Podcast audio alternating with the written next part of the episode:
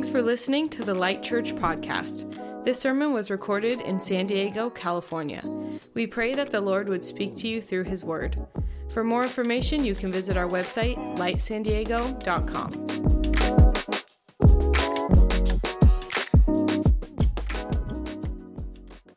Right now, we're looking at a theme. We've entitled this series called Trellis, where we're looking at the theme of spiritual formation. And spiritual formation is best understood kind of like this image. It's, it's understood that we incorporate certain practices, habits, rhythms, disciplines in our life that help lay out the framework for our life, not for us just to do more, but for us to receive more. And, and I hope you get that's really important in spiritual formation. We'll be talking about two different disciplines every week between now and Thanksgiving. And the temptation is going to be I need to just go and do more of these things. But that's really not the point. The point of spiritual formation is for you to actually do less. It's for you to open yourself up more for God to do the work. Because we live in a society that champions doing and performance and achievement. But the spirit is unique. The spirit doesn't grow unless there is proper soil, sunlight, water. And so, us organizing our life in such a way that allows that to happen, because you all have a trellis. You all already, if you just look at your calendar, your priority list, you've already set in motion a mechanism for your spirit to arrive at a certain destination. And you might be like, well, I don't do spiritual formation. Yes, we all do. We organize our life around certain priorities, values, and that creates a certain result. And so, what spiritual formation at its best does is that we organize our life in the way of Jesus to receive the goodness of the Holy Spirit, the words of the Holy Spirit. And so, as we go through these different disciplines, and we'll say this quite a few times, um, this, this is not just a bunch of things for you to do more of, but rather, hopefully, you'll find a handful of them that you're like, you know what, I, I think I can reorganize my life with some of those different habits or rhythms or disciplines. And by doing that, it's going to open me up more to the heart of the Father, open me up more to the work of the Holy Spirit. And so I just want to encourage you as we move forward in this, just to look at that. And so this week, uh, which is very apt for the kind of Sunday that we're diving into, we're looking at two different disciplines. The first one is the discipline of celebration the, the Christian discipline of joy and celebrating. And then we're also going to be looking at the discipline of mission.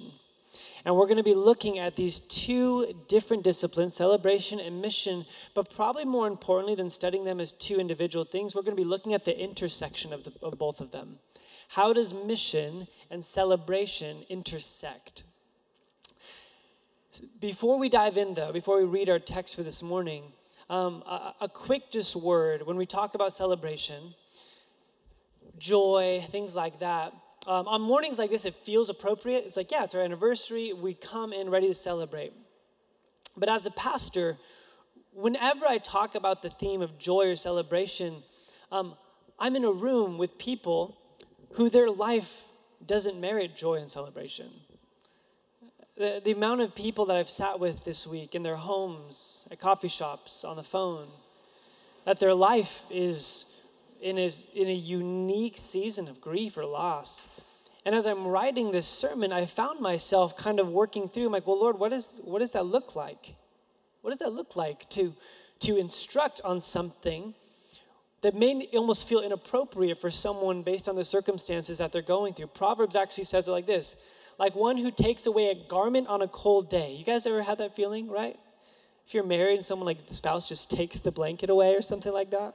Or like vinegar poured on a wound. Never had that happen, not gonna try it.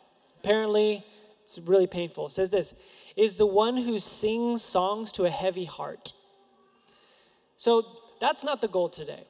If you're in a season right now, it's like, man, my, I'm, in, I'm just in a rough spot, or I'm dealing with loss, or things like that. The goal is not for us to sing songs to a heavy heart.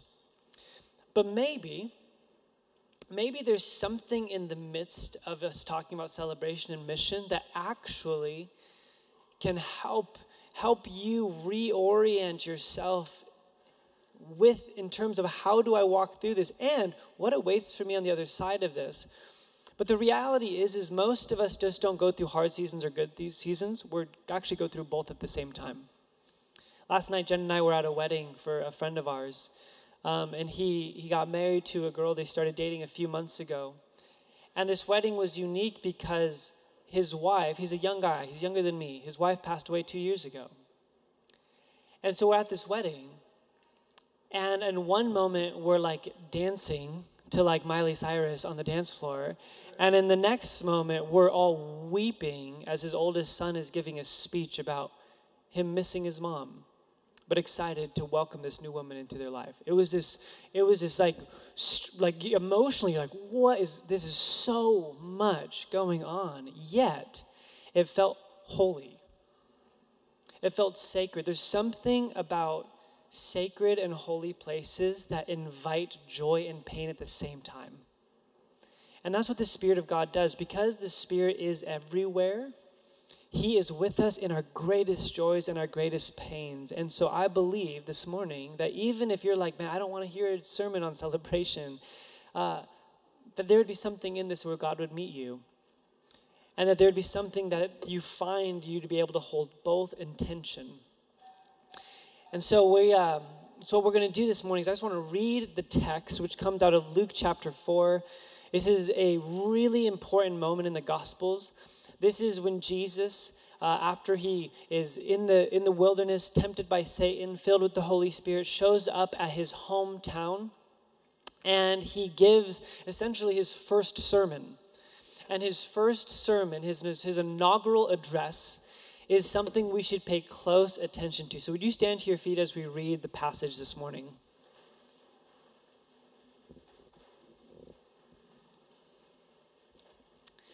Luke 4, verse 14 says, Jesus returned to Galilee in the power of the Spirit, and news about him spread through the whole countryside. He was teaching in their synagogues, and everyone praised him. He went to Nazareth, Nazareth, where he had been brought up. And on the Sabbath day, he went into the synagogue, as was his custom. He stood up to read, and the scroll of the prophet Isaiah was handed to him. Unrolling it, he found the place where it was written. The Spirit of the Lord is on me because he's anointed me to proclaim good news to the poor. He has sent me to proclaim freedom for the prisoners and recovery of sight for the blind, to set the oppressed free, to proclaim the year of the Lord's favor. Then he rolled up the scroll, gave it back to the attendant, and sat down. The eyes of everyone in the synagogue were fastened on him. And he began by saying to them, Today, this scripture is fulfilled in your hearing. You may be seated. This is the word of the Lord.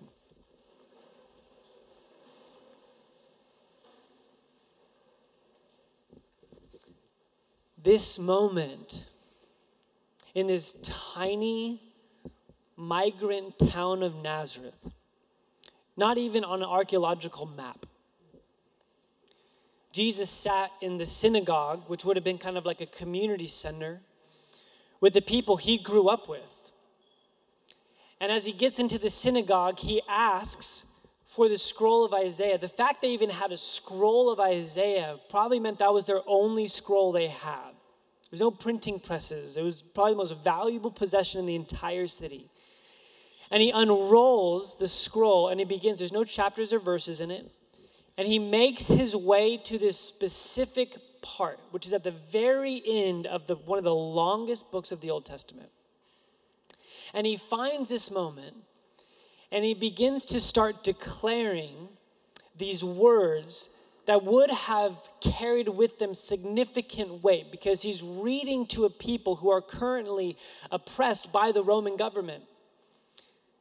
And he starts to read them these powerful words that he's been filled with the Spirit to proclaim good news to the poor, proclaim freedom for the prisoners, sight for the blind, to set the oppressed free. And then the last line he says and to proclaim the year of the Lord's favor. That can also be translated the year of Jubilee. And we're going to talk about that here in a second. So Jesus says, the, the Spirit is on me. I'm here for the prisoner, for the blind. I'm here to set free those who are oppressed. And then he says, This is the year of Jubilee. He rolls up the scroll, passes it to the attendant, sits down, which was the posture of the teacher, and everyone's eyes are fixed on him. And he looks at everyone, he says, Today, this is fulfilled in your hearing. Jesus has done nothing up to that point, but by his mere presence, he says, This is not coming, this is here now. This is fulfilled. I am the sign of Jubilee. I am the sign of freedom. I am the sign of sight everywhere I go. Now, this would have carried tremendous weight. This, this actually was so disturbing for those people that they actually wanted to kill him because of the magnitude of what he was saying about himself. But the reason why this would have been carried such weight for the ancient, or for the people who understood the ancient document, was the year of Jubilee carried significance when hundreds of years ago, hundreds of years before even the prophet Isaiah, Moses was used by God to deliver the Israelites out of Egypt.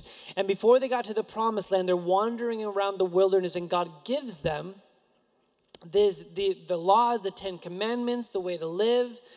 And in his way of instruction to live, he gave them this practice. He says, Every seven years, every Sabbath year, you are to rest. Rest the soil, forgive debts. But then he says, every seven times seven, so every 49th year, the 50th year, says, is to you to be a jubilee. In Leviticus 25, verse 10 says, Consecrate the 50th year and proclaim liberty throughout the land to all its inhabitants. It shall be a jubilee for you. Each of you is to return to your family property and to your own clan. The 50th year shall be a jubilee for you. Do not sow, do not reap what grows of itself of harvest, the unattended vines. For it is a jubilee, it is to be holy for you. Eat only what is taken directly from the fields. In this year of jubilee, everyone is to return to their own property. And so, what would happen is that they wouldn't grow anything. It would just be like, we get to rest. If there was any debt, it was forgiven. Richard Foster, in his book Celebration of Discipline, says In the Old Testament, all the social stipulations of the year of Jubilee, canceling all debts, releasing slaves, planting no crops, returning property to the original owner, were a celebration of the gracious provision of God. God could be trusted to provide whatever we needed. It's like you knew when, when Jubilee showed up. This is, why, by the way, why we named our second daughter this. It's such a significant picture for the Jewish people. And when Jesus shows up, he says, Jubilee's here. Debts have been forgiven. If you're enslaved, you're free. If you're blind, you have sight. If you're poor, you have hope. He ushers in his presence. And what was so incredible about this is that for Jesus, and this is what I hope you're catching, celebration, which is which was a whole year of partying, and mission were joined together. For Jesus, celebration and mission were not two separate disciplines, they were one and the same. So I want to just focus on three quick things as number number 1, we celebrate as as followers of Jesus, we celebrate as a means of mission. Secondly, our mission is cause in and of itself for celebration. And thirdly, we celebrate because we are the objects and subjects of Christ's mission towards us. So, first one, we celebrate as a means of mission. Matthew 11, 19 says, The Son of Man came eating and drinking, and they say, He is a glutton, a glutton or a drunkard, a friend of tax collectors and sinners, but wisdom is proved right by her deeds. Now, this is an interesting verse, especially the first part, that we actually see the missional strategy Jesus had when he showed up. And this was, this was his paraphrase Jesus came eating and drinking. And if you think about, if you're like in like the boardroom of heaven, thinking about the best use of Jesus' time while here on earth, the best way to, for him to proclaim the gospel, the best way for him to extend the kingdom of God. At some point within the conversation within the Trinity, they said this the most effective way for you to expand the kingdom of God and announce the kingdom of God at your arrival is through eating and drinking. It's, it's go, you feast. You go and you bring in the people that have been excluded from the feasts, the tax collectors who would have been kind of just repulsed, eh, repulsive in that society, the sinners, those who have been ostracized by the religious elite. Bring them in, eat with them, feast with them, celebrate. Why? Because Jesus came to bring jubilee, He came to bring celebration, He came to announce freedom. And He did that. And so, as followers of Jesus, when we think about engaging in the mission of Christ, what I would encourage you to think about is how do you do that marked by celebration? How do you do that in the manner of Jesus, coming and eating and drinking? I love this that the first thing I would encourage you to think about is that Jesus is our model of pure happiness and joy and gladness. Which maybe for you, if you were to imagine Jesus, that may not be like the first thing you think of when you think of Jesus. Just like, I don't know, um, like, you, you guys know, like, the happiest person you know? Like, what if Jesus is like, I got you? I got that guy beat. But according to Hebrews 1 9, which quotes Psalm 45 7, I'm going to read you the quote here. This is a prophecy about Jesus that was fulfilled. It says, You love righteousness and hate wickedness. Therefore, God, your God, has set you above all your companions by anointing you with the oil of joy. Meaning, that when they're prophesying about Jesus coming, they're saying he has more joy than any of his companions. It, essentially, it's saying he's happier than anyone else you could compare him to. John Piper says that Jesus Christ is the happiest being in the universe. His gladness is greater than all the angelic gladnesses of heaven. He mirrors perfectly the infinite, holy, indomitable mirth. Uh, mirth means amusement, especially as expressed in laughter of his Father. And you might be like, could you, I mean, when's the last time you imagined Jesus laughing? Not at you, you know, maybe that's more common, but just in general. Like, imagine, again, uh, confession, I've never watched The Chosen before. I know, I know, I'm probably the only pastor that hasn't done it. So I hear that like he's presented like as a kind of a likable guy in this show. But this sermon has challenged me to imagine Jesus laughing quite a bit. Like he's someone who enjoyed it. Look at Luke's version of the Beatitudes when he says this Blessed are you who are poor, for yours is the kingdom of God. Blessed are you who hunger now, for you will be satisfied. Blessed are you who weep now, for you will laugh. The word blessed in the Greek is makarios. It could be better translated as just happy. Happy are you. Now, this is all paradox, right? Happy are you who are poor, for yours is the kingdom of God. Happy are you who are hunger, for you will be satisfied. Happy are you who weep now. And how does that work? And he says, because you will. There will come a day you will laugh. It's a promise. He says, My kingdom works that those who have been robbed from joy, experience loss and pain, there's a promise that comes along with my kingdom that you will laugh. The medical benefits of laughter um, are amazing. Essentially, what's happening when you're laughing is you're increasing your intake of oxygen rich air, which improves your circulation in your body, helps prevent disease, even stroke. It helps your production of your brain's natural sense of painkillers and stress relief from all these things. And so there's all this research that if you just laugh, now granted, because there's a lot of things that culture wants us to laugh at that frankly aren't that funny. But I think sometimes, somehow along the way, we've kind of been like, church and Christianity, this is like the serious stuff. But when Jesus came, he's like, I, I'm, according to my prophecy, I'm happier than all y'all, right? I know how to laugh and I came here to actually proclaim Jubilee to you. So, as followers of Jesus, there should be something in us that embraces humor, it embraces laughter, it embraces joy.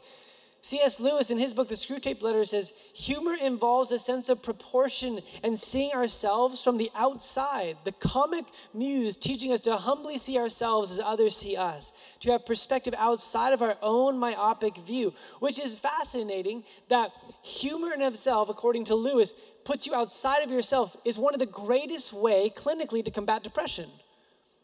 If, if, and again, this is a complex issue, but one of the ways they say that is most effective in battling depression is getting outside of yourself, caring for others, laughing, just realizing, because laughter does that, puts you outside, like, oh my goodness, this is, this is joy. This is what's so good. You know, there's another prophecy in Psalm chapter 2, it talks about God laughing. Psalm 2, verse 2 through 4 says, The king of the earths rise up, and the rulers band together against the Lord and against his anointed, saying, let us break their chains and throw off their shackles. And so this is the first two verses are the, the kingdoms of the world mocking God. In verse 4 says, The one enthroned in heaven laughs. The Lord scoffs at them. It's like, it's like God's like trash talking the people who are like mocking him. He's like, ha ha. Look at these silly little people that I made. And it's like there's there's something about the Bible that says, like, hey, don't just think of God as this stoic, emotionless being. This God carries joy and celebration not only inside of him, he came to bring it. It's how he brings about mission, which means if we can capture this, joy actually becomes our apologetic, it becomes our witness. It becomes a way to actually to to bear witness to the gospel of Jesus Christ in the world around us. is probably why Paul in Philippians, uh, actually all of Philippians, he just encourages them rejoice, which is just it's the word joy in verb form. He's telling joy, joy in your circumstances, and this is written from a man in prison. And Philippians 4 4 says, Rejoice in the Lord always. I'll say it again. Rejoice. And so Paul is instructing this church undergoing persecution while he himself is in joy. He says, Guess what your posture is? It's joy. It's what we do. Bono, the singer of U2, says that joy is the ultimate act of defiance. Richard Foster on the subject says, We need to be lighthearted in what we do to avoid taking ourselves too seriously. It is a cheerful revolt against self and pride. I love that. Joy is a cheerful revolt against self and pride. So, some of you guys just need to stop taking yourself so seriously. Okay? Like Jesus laughs at you. You can laugh at yourself too, right? Like we're we're enjoying the goodness and the presence of God. And that is blessed and welcomed by our Creator. Garrison Keillor says, Some people think it's difficult to be a Christian and to laugh, but I think it's the other way around. God writes a lot of comedy, it's just that he has so many bad actors.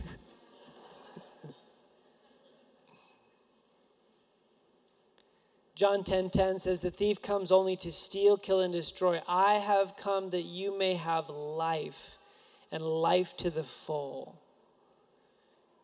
And I think this is really the, the essence and the point that I really want to present to you this morning. And, and for some of you, this is, is celebration is literally a discipline. It doesn't come natural. Some of you guys, you're like naturally, you're like a seven on the Enneagram. You love having fun. You're like, this is my favorite sermon ever. Like, I'm allowed to be who I am. There are some of us in the room that celebration is literally an act of faith. It's an act of defiance. It's a, it's a cheerful revolt. It is to say, you know what? Despite of the brokenness of the world, I'm going to continue to live a life that is marked by joy because of what Jesus has done in me and through me.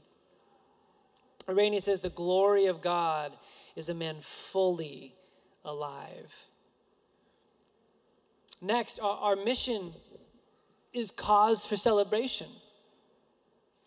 Our mission is cause for celebration. I find it really interesting. We, have talked about this year of Jubilee that was given to the Israelites.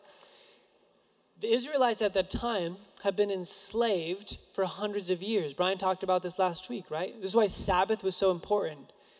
But alongside Sabbath rest, he also informed them you are to feast periodically throughout the year. These feasts weren't like tacos after church, these were week long, holy festivals. They would eat and drink and laugh and dance.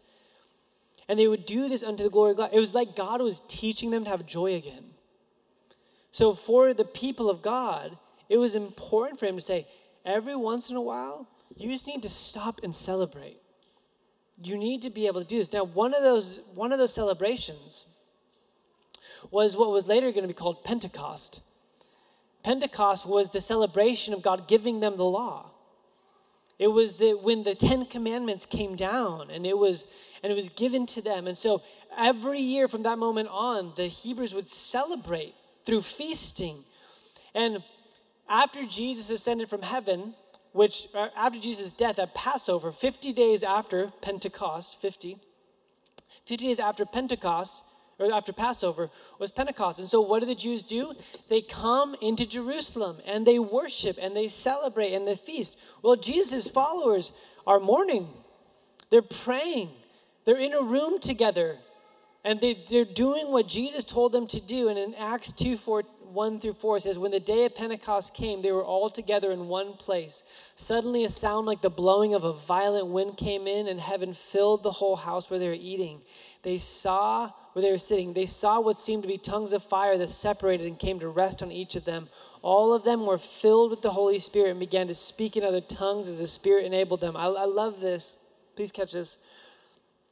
It was on the Jewish feasting holiday where the Spirit came and empowered what would now become the church. Not a coincidence that we see joy and mission married. The Spirit of God coming. And what's the accusation that they have? These guys are drunk.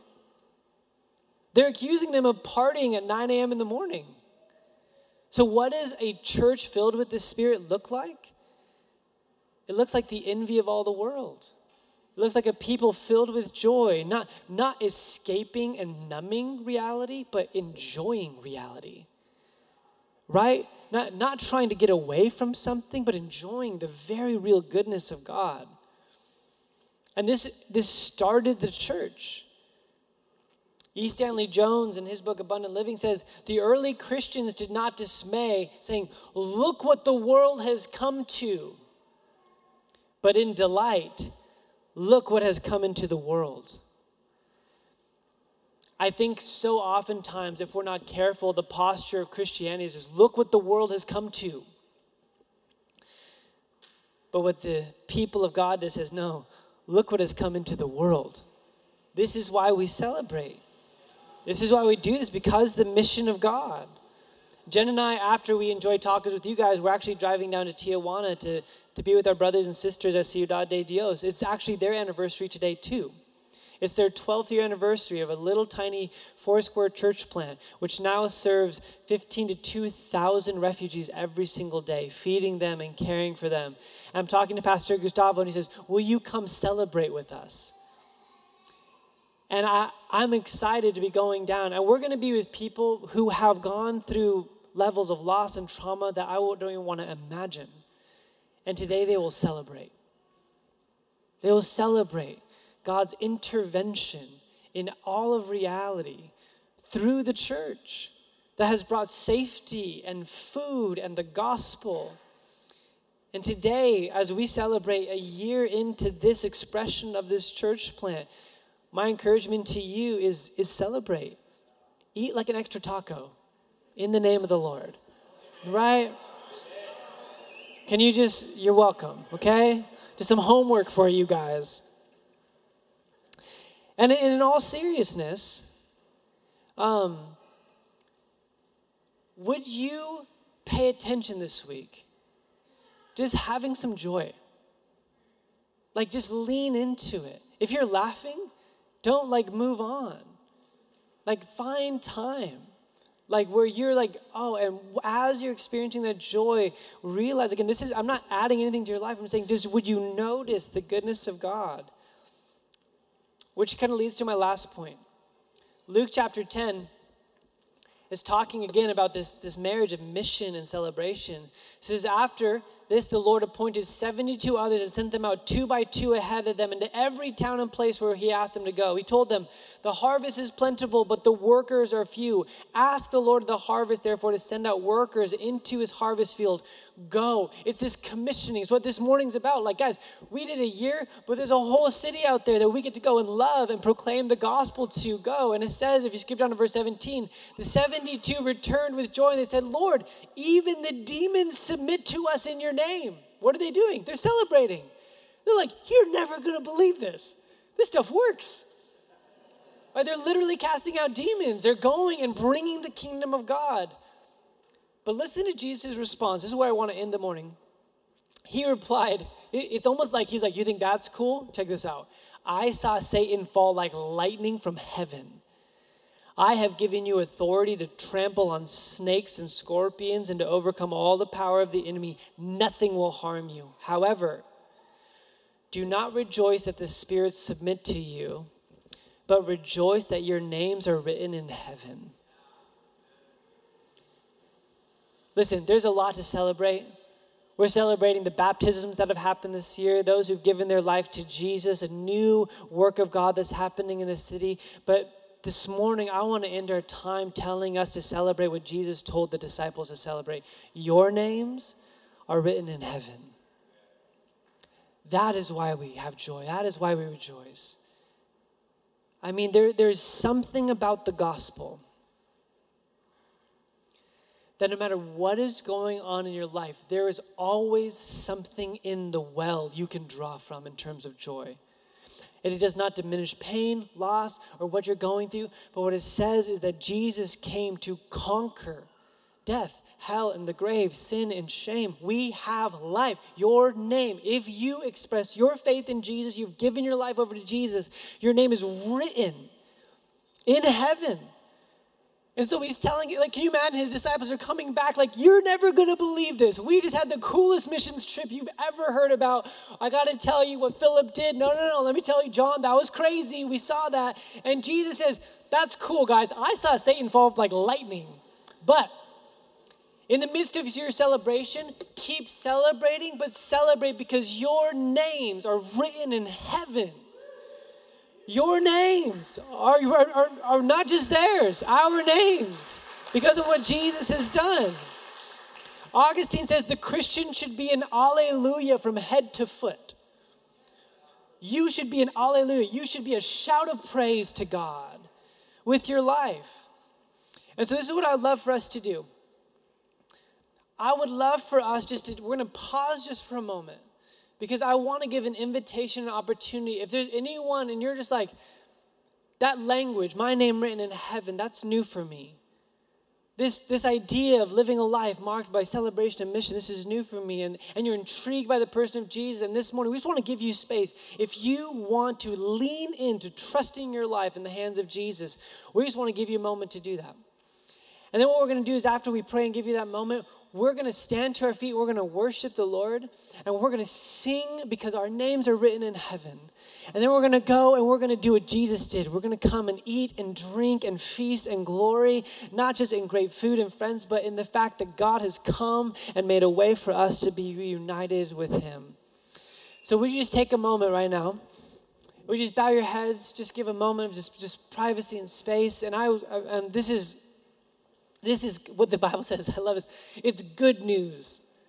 This is good news. If, if you this morning are hearing this and there's something in your heart that's like, this is what I've been longing for. Jesus is what I've been longing for. I am a part of the captives that need to be set free. I'm the blind that need to receive sight. I am, I am the one that needs to be healed. If, the, if you are ready to say, Jesus, I'm giving my life in trust and in faith to you, and in so doing, you get to have your name written in heaven. If that's you this morning, would you just lift up your hand so I can pray for you? Amazing. Thank you. Anyone else that you're just like, man, that, that's what I want my story to be? Awesome. Thank you. I know that that even just takes courage, even if everyone's head bowed, to do that. Just one more second. Anyone who's like, yeah, that's my decision this morning. It's two people this morning. Anyone else who're just like, man, that's my, that's the desire of my heart. Incredible.